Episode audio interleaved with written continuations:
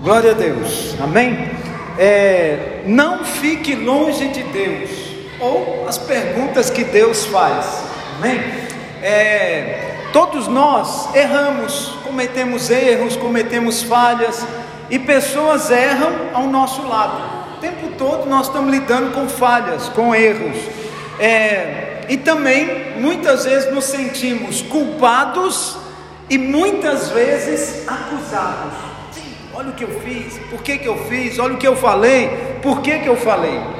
Quando há um erro, é, o homem aborda a pessoa que errou de maneira diferente da maneira de Deus. Como é que Deus aborda o erro? Como que Deus aborda a falha? O abordar humano, né? Nós, quando é, percebemos um erro, você diz: o que você fez? Por que que você fez? Não é assim? O que e por quê? Como você pode fazer algo assim? E é sempre uma abordagem com críticas, focando o homem e focando o erro, colocando o erro bem maior, trazendo fardos na vida pessoal, trazendo fardos na vida ministerial. Tem pessoas que desanimam de caminhar na igreja porque elas estão sempre acusadas então elas falam: Ah, eu nem vou na igreja mais. E aí muitas vezes isso nos impede de servir a Deus e de servi-lo com ousadia. E o resultado? Culpa, condenação, peso, tristeza, cara fechada, né, mágoas, ressentimentos e coisas assim. Então, quando surge a acusação, surge também angústia, a alma fica destruída, né? a alma fica em farrapos, e a nossa consciência acabada. Não é? Você fica, olha o que eu fiz, meu Deus. Tem uns que ficam mal, né? Realmente mal. E Apocalipse diz, né? E também Hebreus, que nós temos um inimigo que nos acusa de dia e de noite. Então, quando nós cometemos erro, o diabo e a nossa consciência, ele vem nos massacrar, pisar, apontar o erro, você errou, amém? Eu tenho um exemplo que eu carrego comigo assim, que quando você tem uma criança e ela está dentro de casa, pega um copo, um prato, deixa cair, qual é a única coisa que ela não quer ouvir? Você quebrou o prato! É ou não é? É a última coisa que ela quer ouvir, mas o que é que ela vai ouvir? Você quebrou o prato, é ou não é? Ela já está assustada e fica como agora? Em pânico, não é? Quando você tem a sabedoria do alto, você fala: tá bom, não tem problema, depois nós vamos conversar. Cuidado aí para não picar o pé, não ferir, não é? Depois nós vamos falar. O mesmo acontece conosco, jovens e adultos. Quando nós cometemos um erro, qual é a última coisa que você quer ouvir? Você errou. Você cometeu um erro. É ou não é?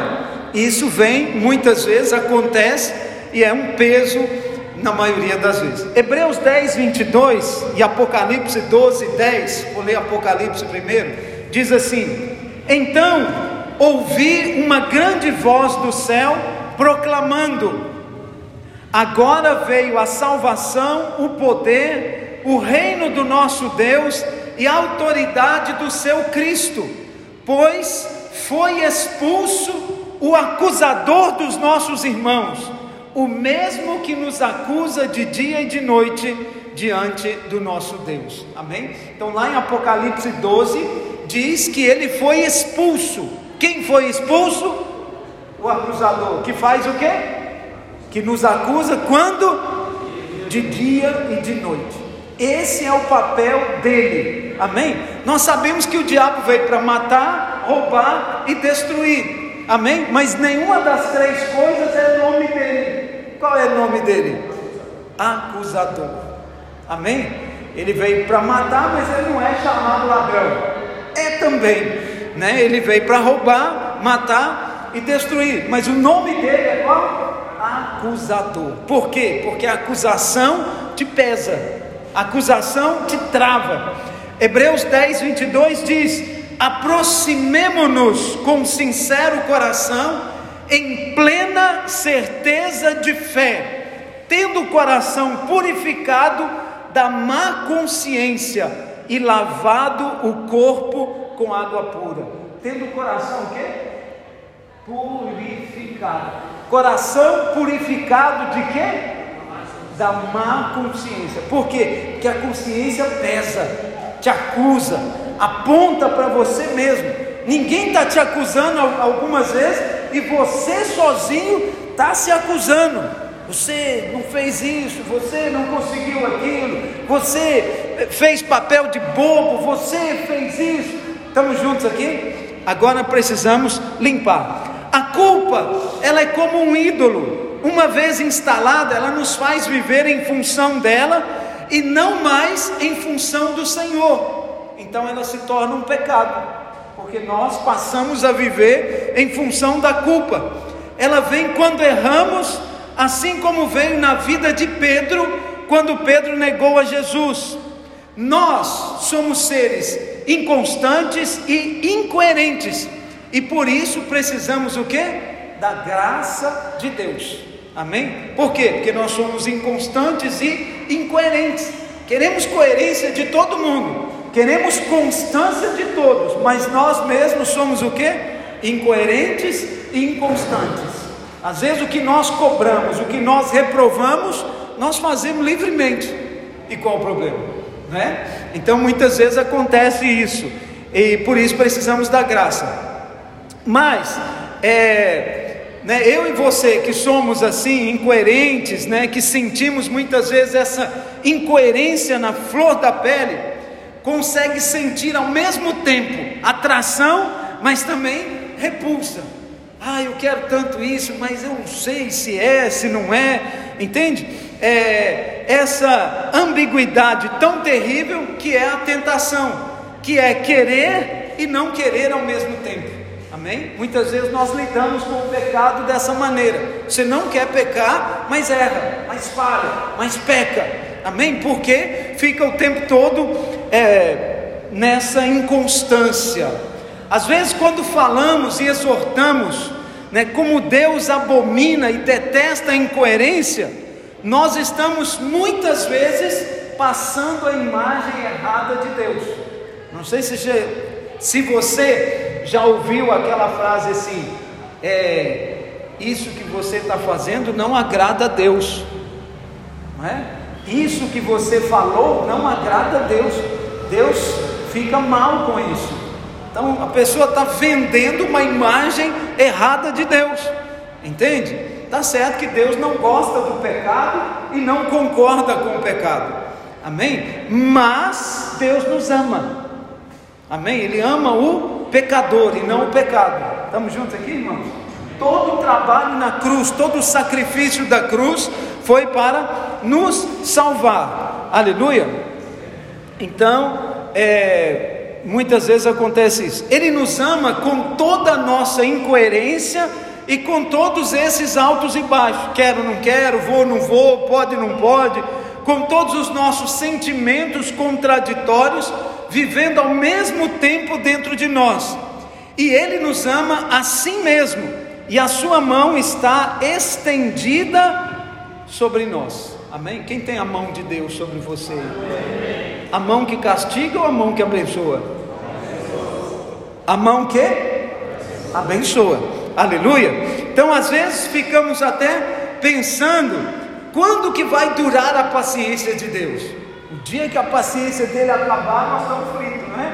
Tem algumas pessoas que ficam assim, eba, eu tenho que ir devagar, porque o dia que a paciência do Senhor acabar, a vara vai descer não é? A graça de Deus, na verdade, existe e ela nos restaura. Amém? Nós vamos entender algo importante aqui hoje para a glória do Senhor. João capítulo 21, versículo 15. João capítulo 21, versículo 15 diz assim: Depois de terem comido, perguntou Jesus a Simão Pedro: João 21, 15, para quem precisa encontrar. Simão, filho de João, Amas-me mais do que a esses outros? E ele respondeu: Sim, Senhor, tu sabes que eu te amo. Ele lhe disse: Apacenta os meus cordeiros. Amém? Presta atenção: Pedro não negou a Jesus, não errou, não falhou diante de Deus. Agora, olha o que Jesus fez com ele. Essa é a prova tremenda de que a graça de Deus não desiste, que não tem uma cova, um buraco fundo demais e tão escuro que a luz de Deus não vai alcançar você. Amém? Você é, sabe que não tem lugar tão tortuoso que ele não encontre, né? um, um labirinto tão complicado que ele não possa achar. Não importa é, o, o tanto que é complicado ou tanto que é confuso a sua vida, tanto faz. Ele é Deus e ele vai endireitar, corrigir, fazer todas as coisas diferentes por causa da graça dele. Amém? Por causa da sua graça, a graça de Deus, ele vai restaurar você.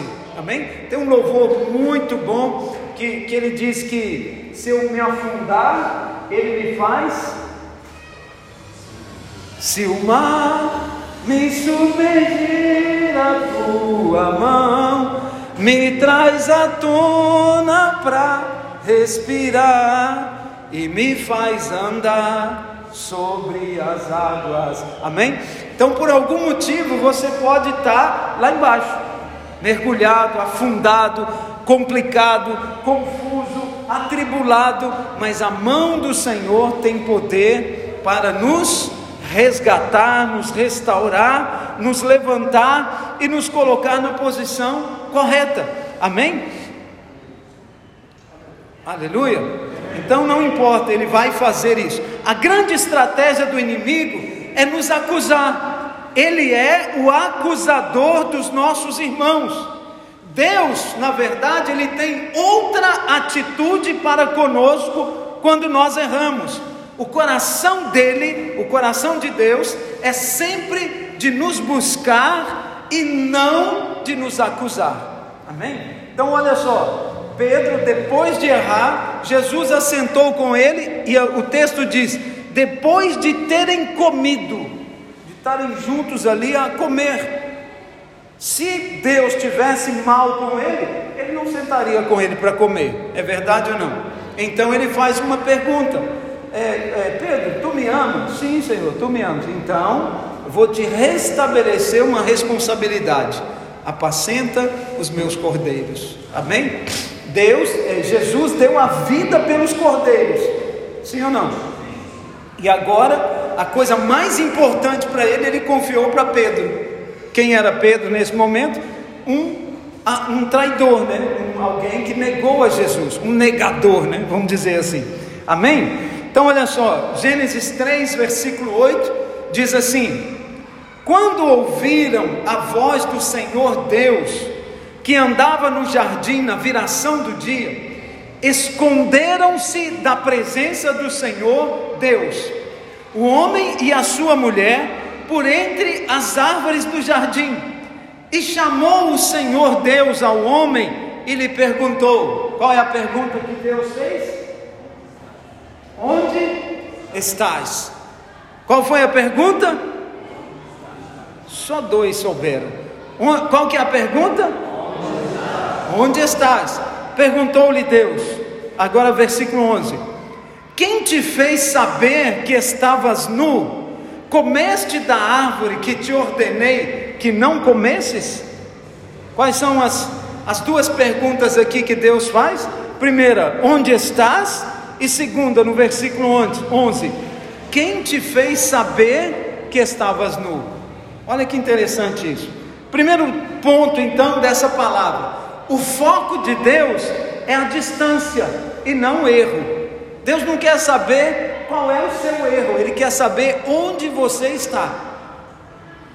Tá junto? Estamos juntos aqui? Por quê? Porque o acusador, ele vai te manter longe de Deus. E Deus então está preocupado onde você está. Se você está perto ou se você está longe.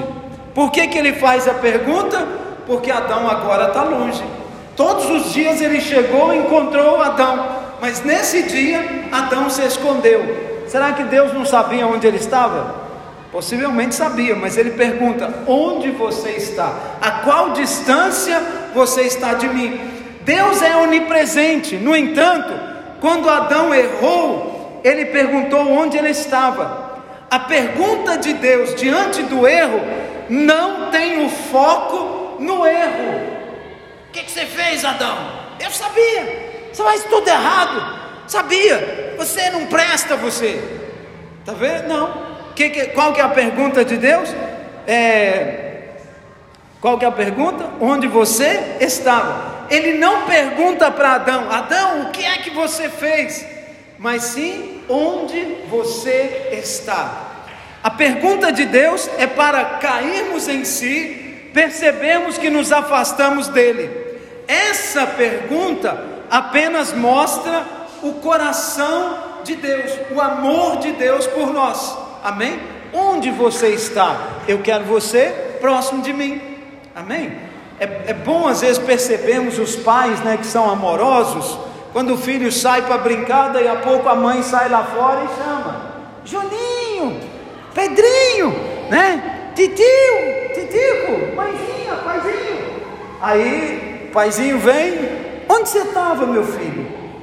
Você estava fazendo o quê? Ela nem precisa dele nem nada. O que, que ela quer? Saber onde ele está, se ele está por perto e se está tudo bem. Estamos juntos aqui? Esse é o coração de Deus. Onde você está? Você está aqui pertinho de mim? Ok, então pode ficar aí à vontade. Brinca, diverte, mas não sai de perto. Amém? Quando nós percebemos que os filhos estão perdendo o coração, eles estão distanciando dos pais. Estamos juntos aqui? E é isso que Deus não quer. Aleluia. É, então essa pergunta apenas mostra o coração do Deus, de Deus quando nós erramos. Ele quer mostrar que o erro não pode nos separar dele. Apenas nós mesmos podemos fazer isso. Não é Deus que nos afasta dele, somos nós. Muitas vezes por causa da acusação. Nós somos preocupados com o erro do outro. Nós somos juízes é, na, nossa, na nossa própria rebelião de querer o lugar de Deus. Quando erramos, nos sentimos culpados. E a semelhança de Adão, nos escondemos. Epa, estou muito ocupado, não vou na igreja, é, não dá, não posso ir na célula. Começa a se esconder, distancia o coração.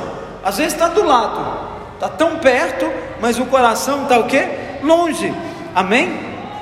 Agora, quando outros erram conosco, condenamos e o nosso foco está sempre no problema. Nós estamos sempre a focalizar o problema. Deus, no entanto, não está preocupado com o que fizemos, qual é realmente a atitude, mas quão distante estamos dele. Amém? Então, o mais grave e o mais importante do que o que você faz de errado é a sua distância de Deus. Estamos juntos aqui? Estamos juntos, irmãos? Pensa comigo aqui no caso de uma doença. Imagina que a doença é o pecado. Então, se você está doente, você está de alguma maneira fora da presença de Deus, né? Estou só fazendo um, um paralelo, uma comparação. Agora que você está doente, você não quer se alimentar. O que, que vai acontecer? Possivelmente a doença vai piorar, é ou não é? Porque a falta de alimento vai te enfraquecer. Estamos juntos? Deus é o nosso alimento, é o nosso pão. Então, se você cometeu algum erro, algum pecado, aproxima dele, porque nele você vai receber força e vigor para vencer o pecado. Amém? Todos nós erramos, todos nós falhamos, todos nós cometemos problemas, mas o maior problema é afastar dele, porque quanto mais nos afastamos, mais doentes espiritualmente nós ficamos. Quanto mais próximo de Deus, mais fortes nós nos tornamos. Estamos juntos aqui, irmãos? Amém? Então é muito importante. O que fazemos é o produto do que somos. Por isso, não é fugindo de Deus que seremos outra coisa. Amém? Quanto mais fugir de Deus, pior fica. Antes é correndo para Ele que seremos transformados. Então, aconteça o que acontecer, nunca corra de Deus, corra para Ele. Errei, pequei, prostituí, roubei, menti, enganei, epa, fiz o que não deveria fazer, corre para Deus. Senhor, eu me arrependo, eu estou aqui, eu estou na tua presença e na tua presença eu não saio. Foi o que Jacó fez anos depois. Ele viveu a vida errada muito tempo, mas chegou um dia que ele chegou a agarrar o anjo e falar: ah, agora não há maneira, não te solto enquanto não me abençoares. Amém? Só Deus pode nos absolver, só Deus pode nos perdoar, só Deus pode nos salvar, nos curar e nos encher. Aleluia. Então, à medida que o Senhor mudar o que somos, o que fazemos também será mudado. Quanto mais você é transformado, oramos aqui agora há pouco um versículo que fala que quanto mais eu contemplo o Senhor, mais eu sou transformado, a imagem e a semelhança dele. Como que eu contemplo ele de longe? Eu preciso contemplá-lo cada dia mais perto. Amém? Então, é, assim, o maior interesse de Deus sempre foi se encontrar com o homem e quanto mais perto, melhor. Por isso que Deus pergunta: onde você está? Onde você está? Olhe a que distância você está de mim. Deus não está preocupado com quanto você erra ou quanto você falha. Ele está preocupado quanto distante você está. Estamos juntos aqui, irmãos? Errar e falhar, todos nós erramos e todos nós falhamos. Mas depois de errar, você se afasta ou você se aproxima? Essa é a questão. Estamos juntos? Então, cada vez que você falhar, cada vez que você errar, se aproxima dele, porque você será transformado. Amém? O interesse do Senhor é em você e não necessariamente no seu erro. Aleluia? É, ele pergunta: por que se afastou de mim? Amém? Agora, a acusação do diabo é uma pergunta também. O que é que você fez? Por que é que você fez? Tá, tá percebendo que é diferente? Aí você não tem explicação, é, e, oh, sabe, eu pensei, eu achei, eu fui, eu, é, alguma coisa deu errado, não é verdade? Agora você já está debaixo da acusação e debaixo do erro, aleluia. Agora, a graça de Deus em uma pergunta é: onde você está? Se aproxima de mim. Adão, onde você está? O que, que te aconteceu? Não é? Aproxima, vem. Você está onde mesmo? A preocupação maior de Deus não era com o pecado do homem, ele estava preocupado com a perda do homem. Ele perdeu Adão de vista. Adão, cadê você? Você foi parar onde mesmo? Está vendo? Então, é, o objeto do amor, é, o homem no caso, é o objeto do amor de Deus. Isso é graça, amém? Lembra lá do pai do filho pródigo, que se foi, né, que está agora longe. Quando o filho volta, não menciona o erro, antes o pai aguarda a sua volta, porque ele sabia que se o filho estiver próximo, tudo está bem. Estamos juntos aqui? O que Deus quer é que nós estejamos próximos dele. Amém? Eu acredito que esse filho, ele foi transformado pelo, pelo fato do pai recebê-lo de volta. Simplesmente pelo pai o receber. Aleluia? Então, a nossa vida não deve ser focada nos erros dos homens sem Deus, e sim na distância em que eles estão de Deus e de nós. Esse é o coração do Pai. Amém? Preste atenção em algo. Deus vai colocar pessoas à nossa volta que vão se aproximar de nós e nós vamos levá-los para Deus. Amém? Por quê? Porque você está a cada dia mais perto de Deus. Tem alguém que está perto de Deus? Então fala assim comigo, eu cada dia mais estou mais perto do amor de Deus. Amém? Então, se alguém se aproxima de você, o que, que vai acontecer com ele? Ele vai se aproximar de Deus. Estamos juntos aqui? Você é um canal de salvação.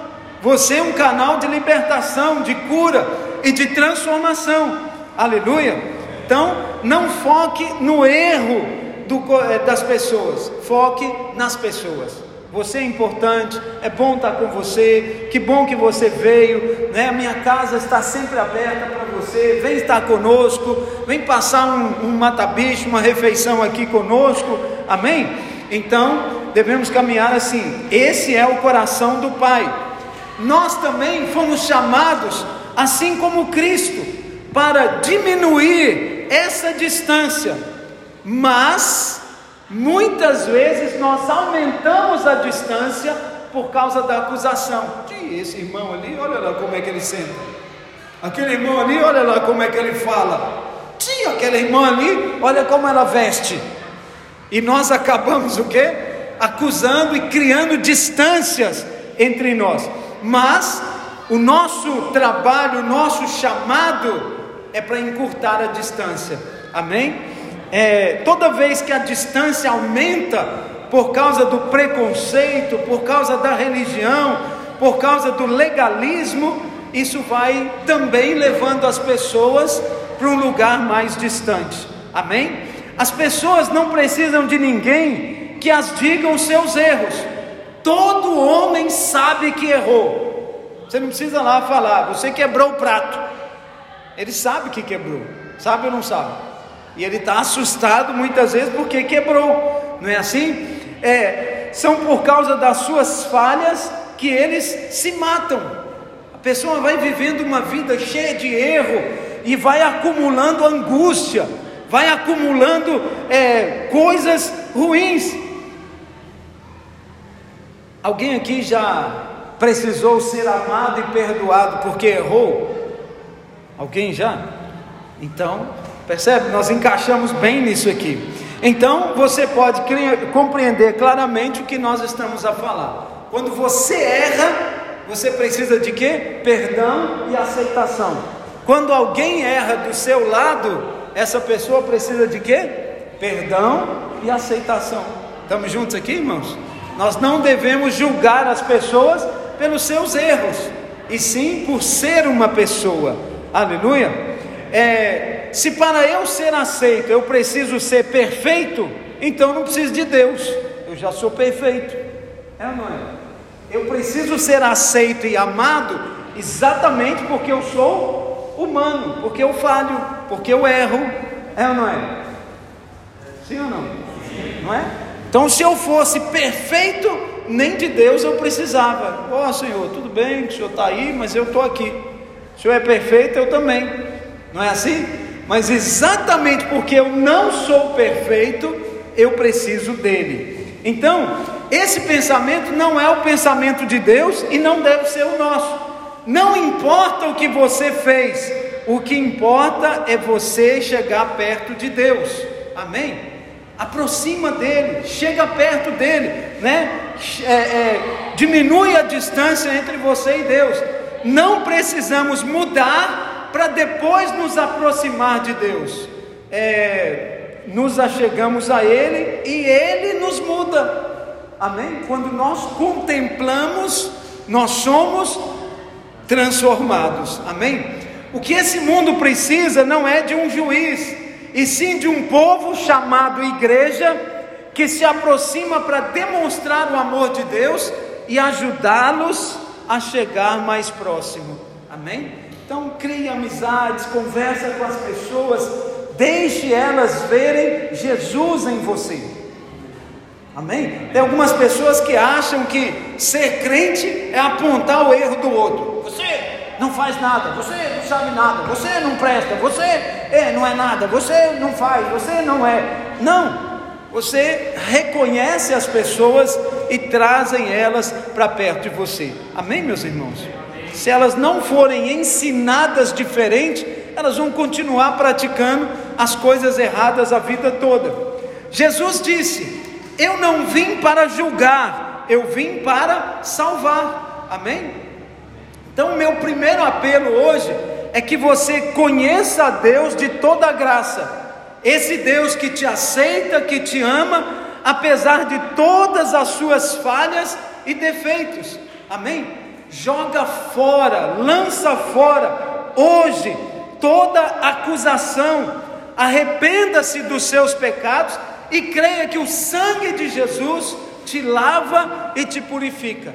Amém? E saiba que Deus não está zangado com você. Toda a sua ira já foi derramado na cruz, na vida do seu filho. Amém? Na cruz do Calvário.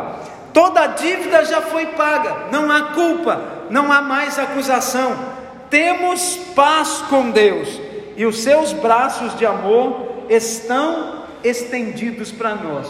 Amém? Quero ler um texto aqui poderoso. Lê, é, marca aí, Samu. Romanos 8, do 31 ao 39. Amém? Então, é, antes desse texto, eu quero ler um outro, mas abre aí, Romanos 8, de 31 a 39. Agora, pois, já não há nenhuma condenação para os que estão em Cristo Jesus. Alguém aqui está em Cristo? Já não há condenação. Então sai debaixo da condenação. Ah, você, você, você, você, você, sai debaixo da condenação. Estamos juntos aqui? Aleluia. Que diremos, pois, a estas coisas? Deus é por nós. Quem se, se Deus é por nós, quem será contra nós? Aquele que nem mesmo ao seu próprio filho poupou, antes o entregou por todos nós, como não nos dará também com ele todas as coisas? Então, se Deus não poupou o seu próprio filho, o que é que ele vai negar para nós? Estamos juntos aqui? Então, ele pode nos dar todas as coisas. Quem intentará acusação? Fala comigo, acusação. acusação. Quem vai acusar você contra os escolhidos de Deus? É Deus quem os justifica. Quem os condenará? Cristo Jesus é quem morreu, ou antes, quem ressuscitou ou ressurgiu dentre os mortos, o qual está à direita de Deus e também intercede por nós. As pessoas se levantam para acusar, o diabo se levanta para acusar, mas o próprio Deus pergunta: quem intentará acusação contra você? É Deus que o justifica. Quem nos separará do amor de Deus, é, do amor de Cristo? A tribulação, a angústia, a perseguição, a fome, a nudez, o perigo, a espada. Tem alguma coisa que pode nos separar do amor de Deus? Como está escrito, cadê? Como está escrito, por amor de ti somos entregues à morte o dia todo. Fomos considerados como ovelha para o matador, mas em todas estas coisas somos mais que vencedores por aquele que nos amou, porque eu estou certo de que nem a morte, nem a vida, nem os anjos, nem principados, nem coisas do presente, nem futuras, nem potestades, nem altura, nem a profundidade, nem qualquer outra criatura nos poderá separar do amor de Deus que está em Cristo Jesus. Aleluia! Presta atenção em algo. Só tem uma coisa que pode separar de Deus: você mesmo. Se você aceita uma acusação e fala, oh, olha o que eu fiz, e você sozinho se afasta, então só você pode se afastar da presença de Deus. Porque aqui nem altura, nem profundidade, nem anjos, nem demônios, nem o futuro, nem o passado, nada pode te separar do amor de Deus que está em Cristo Jesus. Estamos juntos aqui? Nada, absolutamente nada. Então, permaneça no amor de Jesus. Não se afaste, não se esfrie, não se deixe levar, não aceite acusações, não aceite condenação. Não há nada que você possa fazer para Deus te amar mais. Mas também não há nada que você possa fazer de errado, é, como é que fala? sei lá, qualquer coisa que você possa aprontar que fará Deus te amar menos. Deus já te ama. O amor dele não muda. Estamos juntos aqui? Ah, eu falei uma mentira, Deus não me ama mais. Mentira é essa. Porque nada pode te separar do amor dele. Aleluia. Essa é a definição da graça de Deus. Não é uma questão do que eu faço, se está certo ou errado, de merecer ou de não merecer. É simplesmente uma questão de que você é filho, e se você é filho, o Senhor nunca desistirá de você. Amém? Mas alguém pode perguntar, pastor, então eu posso viver pecando agora? Posso fazer o que eu quiser e não vai me acontecer nada? Amém? Entenda algo é, o pai disciplina o seu filho que ele ama, amém? Isso também é graça. Para quê? Para o filho não andar no caminho errado. Ah, aleluia. Mas o filho que conhece a abundância da graça do pai também não vai mais querer viver no pecado. Então, pare de tentar merecer, pare de tentar agradar a Deus, apenas acredite que você é filho e que os céus estão abertos para você apenas mostre o sangue para o seu acusador e creia que Jesus é a sua justiça perfeita, e por isso você pode entrar no céu, pode ser ouvido quando você ora. Aleluia. Amém. Martim Lutero, né? Ele escreveu várias coisas numa lista de pecado e lá no final, ele no final da lista dos seus pecados, ele escreveu: lavado pelo sangue de Jesus. Amém? Era uma lista de pecados, não sei se alguém escreveu para ele ou alguma coisa, mas o diabo estava acusando ele daquilo. Então ele escreveu no final da lista: lavado pelo sangue, e assinou embaixo. Amém? Então você já foi lavado pelo sangue. E a Bíblia diz que quando Deus perdoa os pecados dele, ele não se lembra. Amém? Então ele não fica lá numa lista buscando os seus erros. Não existe lista. Está perdoado, está destruído, está cancelado. Amém? E eu quero também desafiar você a crer nessa mensagem da graça. Crer que a graça está sobre você. Se não depende de, de mim, se tudo é uma questão de Cristo em mim e a justiça de Cristo em mim, se a dívida que eu tinha já foi paga e tudo que eu posso receber é exclusivamente porque eu sou filho, amém? E nunca jamais porque eu mereço. Então, uma revolução vai acontecer na nossa vida, amém, meus irmãos? Eu acredito que uma das coisas mais difíceis de hoje em dia é ter fé, crer por isso nós temos que exercitar a nossa fé em Cristo Jesus. Amém? Então, você deve descobrir que todos os impedimentos que prendiam você para servir a Deus foram removidos. Deus pode te usar para grandes obras. Amém? Então, o primeiro desafio é permaneça nele. Creia que você é amado, creia que você é filho, creia que você é, não depende das suas obras, depende da cruz. Amém? Se ele morreu na cruz, ele cancelou todos os pecados. Pastor, os futuros também. Deixa eu dizer algo para você. O seu presente, o seu hoje, é futuro para ele, porque ele morreu há dois mil anos atrás. Estamos juntos aqui? Amém? Amém? Então, os seus futuros também, daqui a 50 anos, se você pecar, já estava incluído na obra da cruz. O segundo desafio é que se, você se levante para juntos mudarmos o mundo com a mensagem do Evangelho da Graça, amém? Que não veio para condenar o pecador, e sim para salvar o pecador. Quando você vê alguém no erro, acusado, você fala, irmão, eu era assim também, eu fui até pior. Eu nem te conto o que, que eu fazia? Amém? Essa é a pergunta que Deus faz para você que está longe dele hoje. Onde você está? É também a mensagem que devemos levar ao mundo. Deus não está zangado com você, Ele está te procurando no jardim. Aleluia.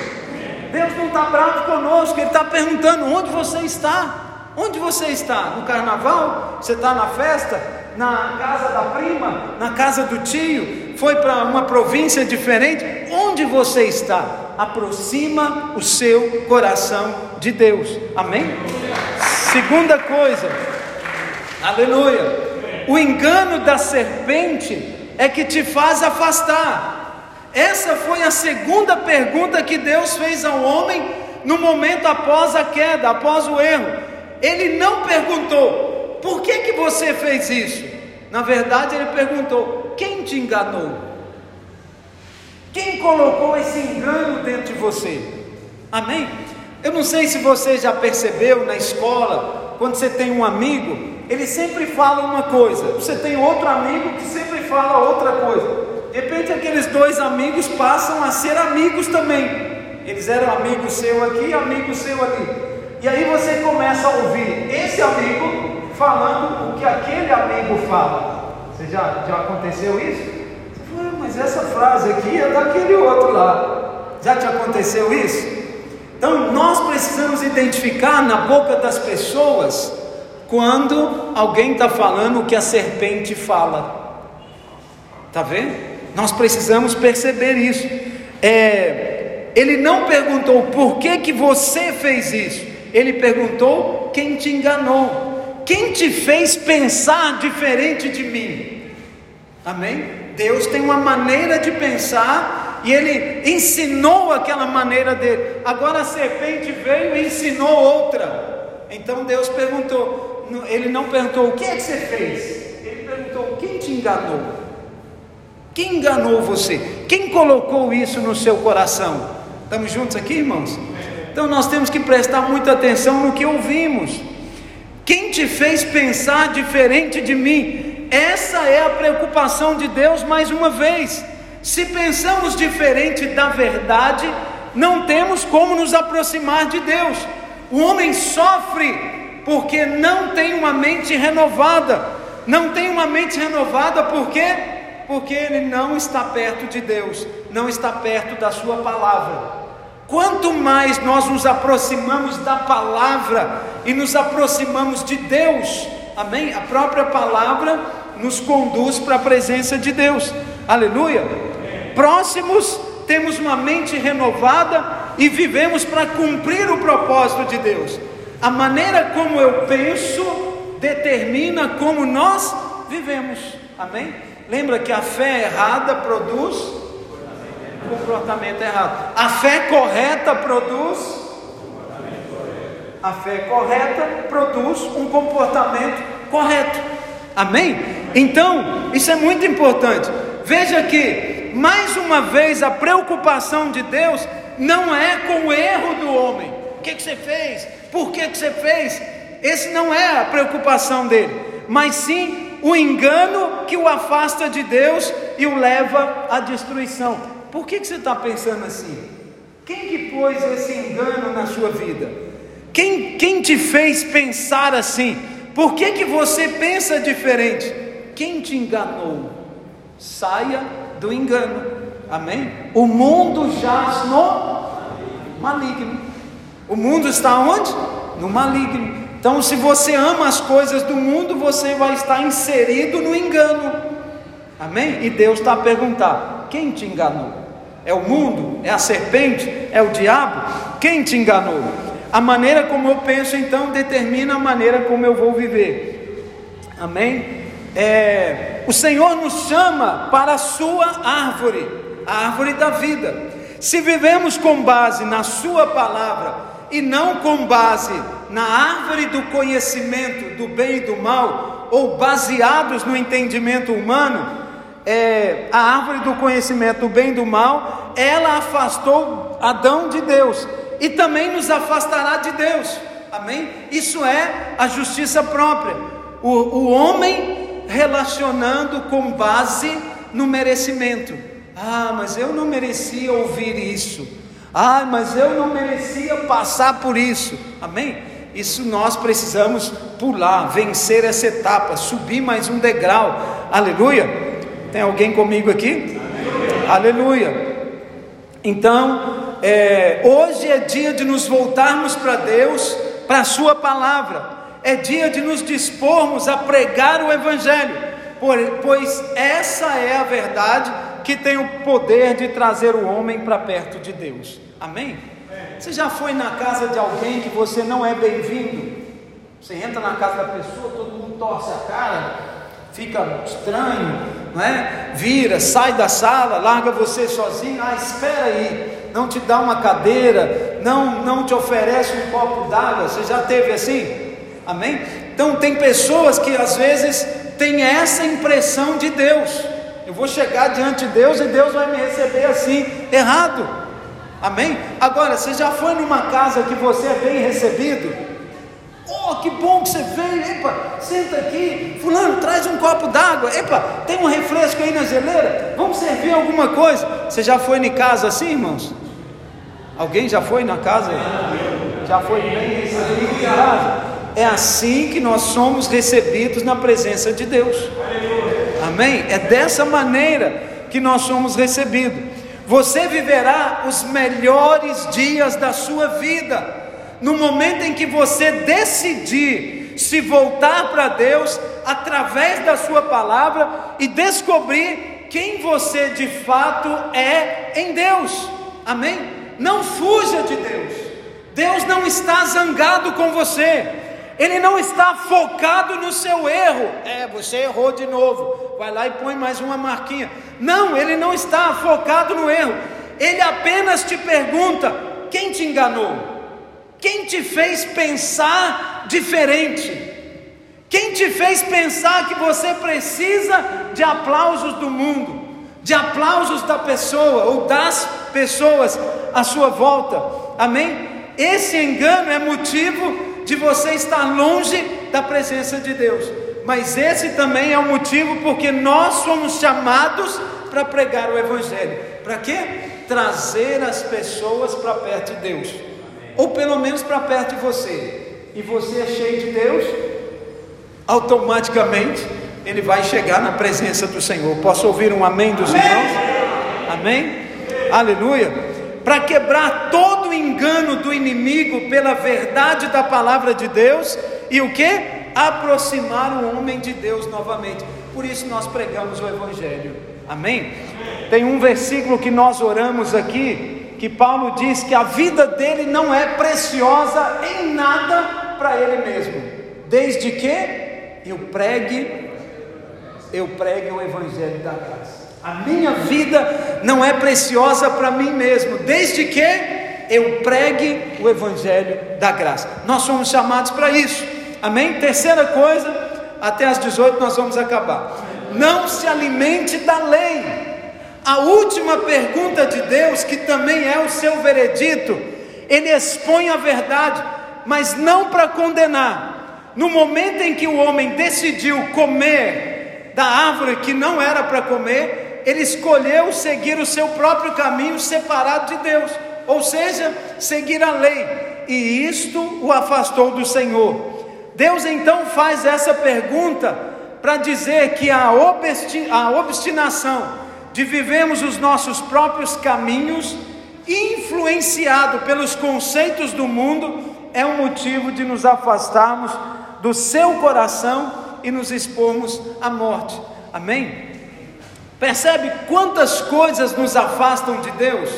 A culpa, não aceitar a palavra de Deus, a obstinação de viver os nossos próprios conceitos, amém? E veja que a preocupação de Deus não é com o erro, Deus não está focado no seu erro.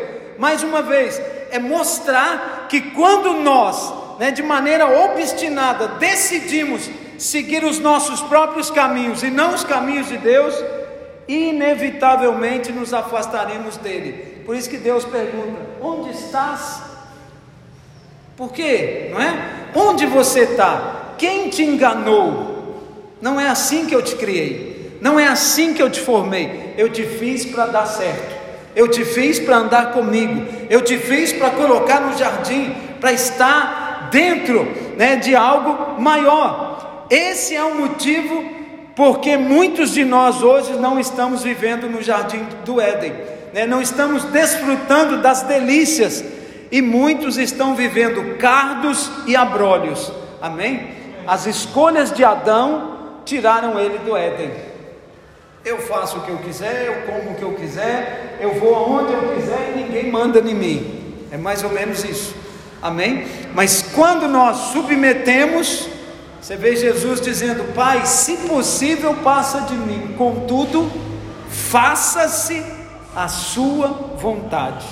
Adão decidiu pela vontade dele. Amém? O segundo Adão, que é Cristo, nos ensinou. As nossas escolhas podem nos tirar da vida abundante que Deus planejou para nós. Deus, no entanto, não rejeitou o homem, não desistiu do homem, antes ele proveu a salvação. Como, como que Deus poderia desistir do seu objeto de amor? Ele escolheu o homem e amou o homem, né? E amou de tal maneira, aleluia.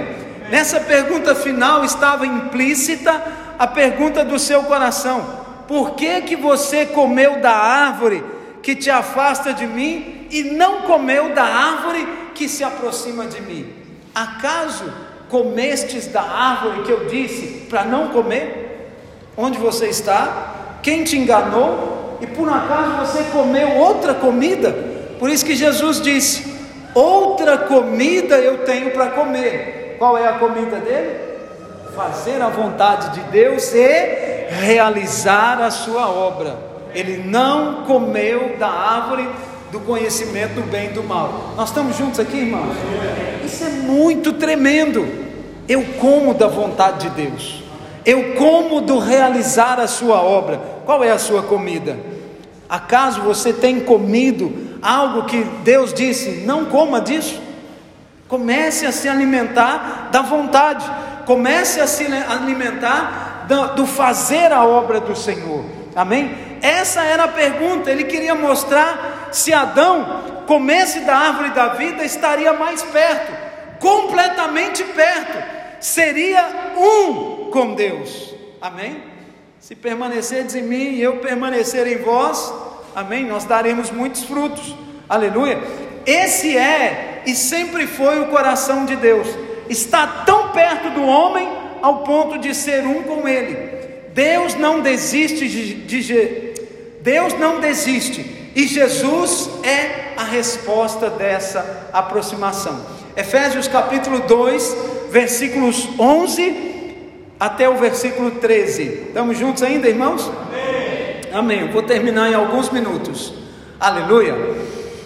Portanto, lembrai-vos de que, Efésios 2, versículo 11: Outrora vós, gentios na carne, chamados incircuncisão, por aqueles que se intitulam circuncisos na carne, por mãos humanas, naquele tempo estáveis sem Cristo, separados da comunidade de Israel e estranhos às alianças da promessa, não tendo esperança e sem Deus no mundo. Mas agora, em Cristo Jesus, vós, os que antes estáveis longe, fostes aproximados pelo sangue de Cristo. Aleluia. Então, em Adão, nós comemos da árvore do conhecimento do bem e do mal, mas em Cristo, nós comemos da árvore da vida. Jesus vem, e no Evangelho de João, de João temos uma declaração de Jesus que é a resposta de Deus ao homem que ele tanto ama. Ele não desistiu e ele não desiste. João 14,6, o que que diz lá? Respondeu-lhe Jesus: Eu sou o caminho, a verdade e a vida. Ninguém vem ao Pai senão por mim. Amém? Nessa declaração de Jesus está a resposta de Deus às três perguntas que ele mesmo fez por ocasião à queda: Onde estás? Eu sou o caminho. Não fuja de mim, eu te guiarei por lugares de vida. Eu sou a vida. E quem te enganou? Eu sou a verdade. Não tente encontrar sentido para a sua vida em conceitos humanos. Amém, meus irmãos? As três perguntas do Éden o Senhor responde em João 14,6: Eu sou o caminho, eu sou a verdade, eu sou a vida. Amém, meus irmãos? Deixa eu contar algo para vocês, eu vou encerrar com isso. Quando eu estava no mundo, esses dias eu dei o testemunho no seminário da minha salvação, né, da minha conversão. E quando eu estava no mundo, eu fiz uma lista de 90 livros que eu queria ler. 90, fui marcando os livros e eu coloquei a Bíblia como o último deles. Deveria ser a primeira, né? Mas a cabeça era mundana, então eu coloquei ela a última. A última coisa que eu vou ler vai ser a Bíblia. Então busquei títulos bons da época e fui selecionando, né, e listando vários livros e comecei a andar atrás desses livros e, e comecei a lê-los. Mas no meu coração eu tinha uma pergunta: por que, que eu tenho que buscar Jesus se eu quero Deus? Essa é uma pergunta dentro do meu coração. Por quê? Porque na minha cabeça, eu fui católico muitos anos, eu tinha aquela imagem do sofrimento de Cristo. Eu não conseguia linkar o sofrimento dele com a minha salvação com a minha transformação, porque eu não era transformado. Então eu só via morte, sofrimento, angústia, dor, cruz, é, coroa de espinhos, chibatadas, sofrimento, sangue derramado, e eu falava, para que, que eu quero isso? Por que, que eu quero Jesus? Por que, que eu tenho que buscar a Jesus se eu quero Deus? O primeiro culto que eu participei, consciente, que eu queria ir num culto, a pastora pregou João 14, 6. Eu sou o caminho, eu sou a verdade e eu sou a vida. Foi um dos primeiros versículos que eu aprendi, foi esse aqui. João 14, 6. Eu sou o caminho, eu sou a verdade e eu sou a vida.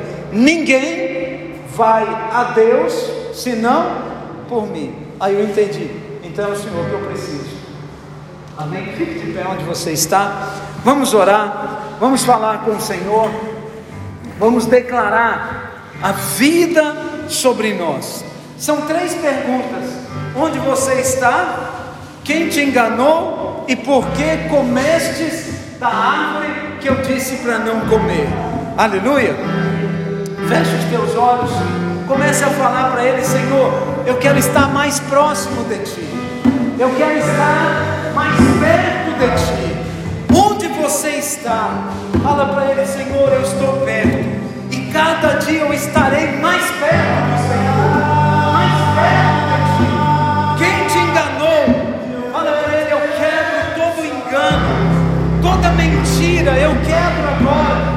Eu desfaço agora todo engano da serpente, toda mentira que o mundo tem